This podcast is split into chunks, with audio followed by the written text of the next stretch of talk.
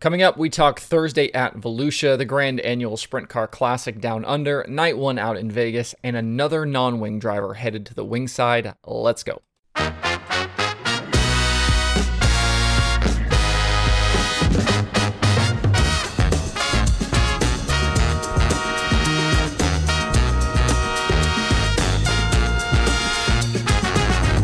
Today is Friday, January 21st, 2022. Welcome into Dirt Tracker Daily. I'm Justin Fiedler.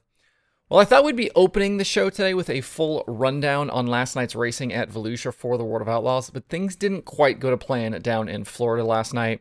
They got almost 50 super late models, around 40 602 late models, and north of 80 604 late models, which I think was a lot more than the event and the staff there was expecting. In turn, the night's program started later than it probably should have, especially when the schedule included hot laps and qualifying for all cars. Add in some tough track conditions and some track work to try and save it, and you're left with a racing program that has been postponed until this afternoon. We got through heat races and B mains for all the uh, all three divisions, so gates will open at 2:30 p.m. Eastern Time today, and they will run the three features starting at 3 from there, they will then start into Friday's action. I did not stay up that late to watch it, but it looks like the plug was finally pulled around 1:30 a.m. Eastern. Certainly a brutal way to start the season and a tough situation to be in for the fans and the competitors. But these events don't always go like the organizers think they will. Having more cars than you thought is a good problem, but it isn't easy sometimes to keep these tracks together. I know on social media, and I'm sure at the track, officials were getting blasted, and I'm certainly not going to judge anyone for being upset. But remember that nobody on either side wants these situations to play out like this. I'm sure things will run much smoother through the weekend and when they come back for Dirt Car Nationals in a few weeks. In qualifying for the Outlaws, Devin Moran and Kyle Hammer were the two group fast timers. Dale McDowell, Chris Madden, Moran, and Brandon Shepard were the four heat race winners. Hudson O'Neill and Cade Dillard grabbed the two B main wins. And for the feature this afternoon, McDowell will lead the field to green from the pole after the redraw with Moran to his outside. Madden, Shepard, Dennis Erb Jr., Kyle Strickler, Josh Richards, Ricky Thornton Jr., Ryan Gustin, and Shane Clanton are the rest of your top 10 starters. Kyle Larson starts 11th. Once today's afternoon racing is complete, I'll throw the results in the database and then re rack the prediction formula so we can make Friday night picks. I'll do the same for Saturday and record the choices so you guys can laugh at me on Monday for how bad my picks were. As for the full time outlaw drivers, the group that will chase the championship became very clear yesterday. And by the time the program got underway, we had 16 drivers that are going to start the season as full time outlaws. It was almost hard to keep up with all the tweets coming out in the afternoon yesterday. I talked on the show on Thursday about Max Blair, Kyle Hammer, Gordy Gundaker, Tanner English, Jacob Ulrich, Josh Richards, Boom Briggs, and Brandon Shepard as full time guys. Those eight are being joined by Brent Larson, Dennis Erb Jr., Chris Madden, Ryan Gustin, and Tyler Bruning. All of those guys are returning to the series after being regulars last year. We've also added three more drivers in Chris Simpson, who will be a rookie, and past Outlaw regulars Shane Clanton and Morgan Bagley. So all of a sudden, we have a stacked field to kick off 2022. Shepard is still the guy to beat here, but the group filled out pretty nicely.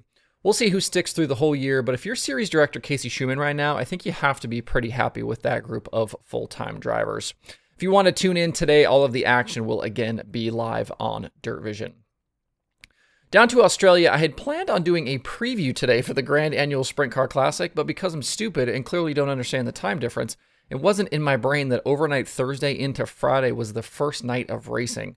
So I should have done the preview on yesterday's show, and now here I am on this Friday with the first night of racing already complete.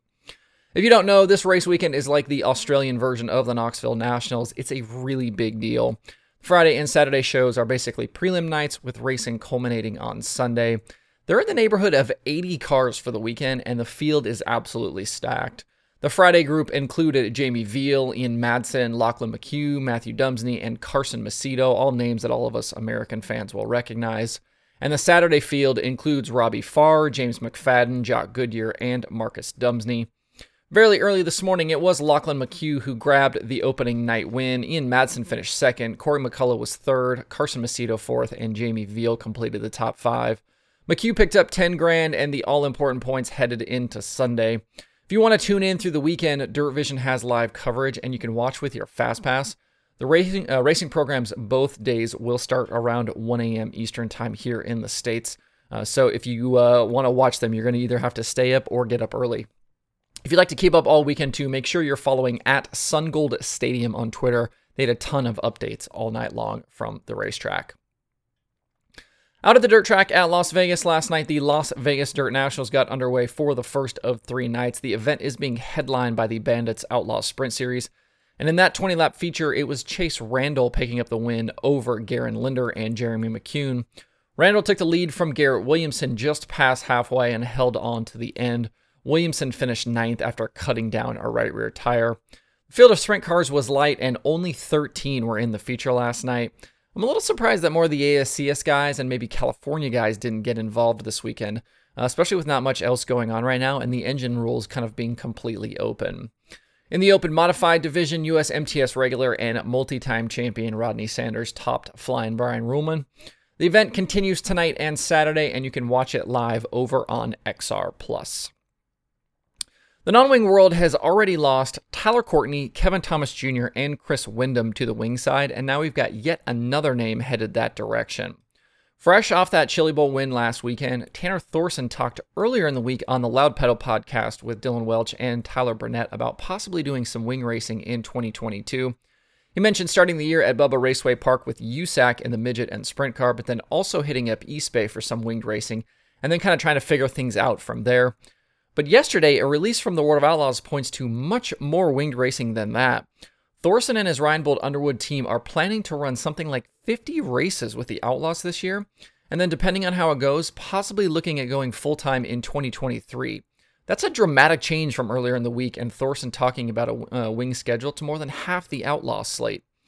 According to Brian Walker, Thorson has made 23 appearances with the Outlaws in his career. His best finish of second, which came at Chico back in 2015. He drove up from 13th that night and got beat just by John, uh, Donny Schatz. But his wing starts have been light in recent years. He had no outlaw appearances in 2020 and only one in 2021. He finished 16th at Lawrenceburg in May. He made one All Star start in 2020, a B main finish at Lincoln, and then ran four All Star races in 2021, two nights at Circle City, plus shows at Gas City and Kokomo. His best finish was a 12th place result.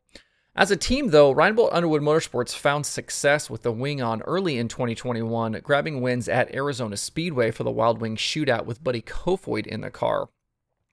Thorson also has an incredible resource to lean on as he moves forward, as Sprint Car Hall of Famer Stevie Smith is his future father in law. With Thorson's style and attitude, I think this is a great addition to the winged ranks, and hopefully they can get it worked out to go full time in 2023. It'd be really fun to watch out on the road all season long. But if you're a non wing fan, this recent migration has to sting. Of the eight drivers with the most USAC sprint car wins in the last two years, four of them are now going winged racing. And the numbers are similar on the midget side. Three of the top five in USAC midget victories are all now gone. There's still plenty of talent with guys like Justin Grant, Brady Bacon, Buddy Kofoid, Emerson Axsom, CJ Leary, and Logan Seavey sticking around. But these are tough losses. I definitely think there's some work to do if you're on that side of the sport. There are seven shows on the streaming schedule today and plenty of dirt racing to come this weekend. Dirt Vision has the Sunshine Nationals and Grand Annual Sprint Car Classic continuing through Saturday. Flo Racing has the Winter Nationals from East Bay and Superstocks from Paradise Valley in New Zealand, plus Flo 24 7. Speed Sport TV has IMCA Racing from Central Arizona Speedway, and XR Plus has more nights of the Las Vegas Dirt Nationals. To see the full daily streaming schedule through the weekend with links to watch, visit dirttracker.com slash watch tonight. That's it for the show today. Hope you have a good Friday and a good weekend. If you have thoughts about the topics on today's show, please leave them in the comments below or tweet at me. Thanks everybody for tuning in. We'll see you back on Monday for more Dirt Tracker Daily.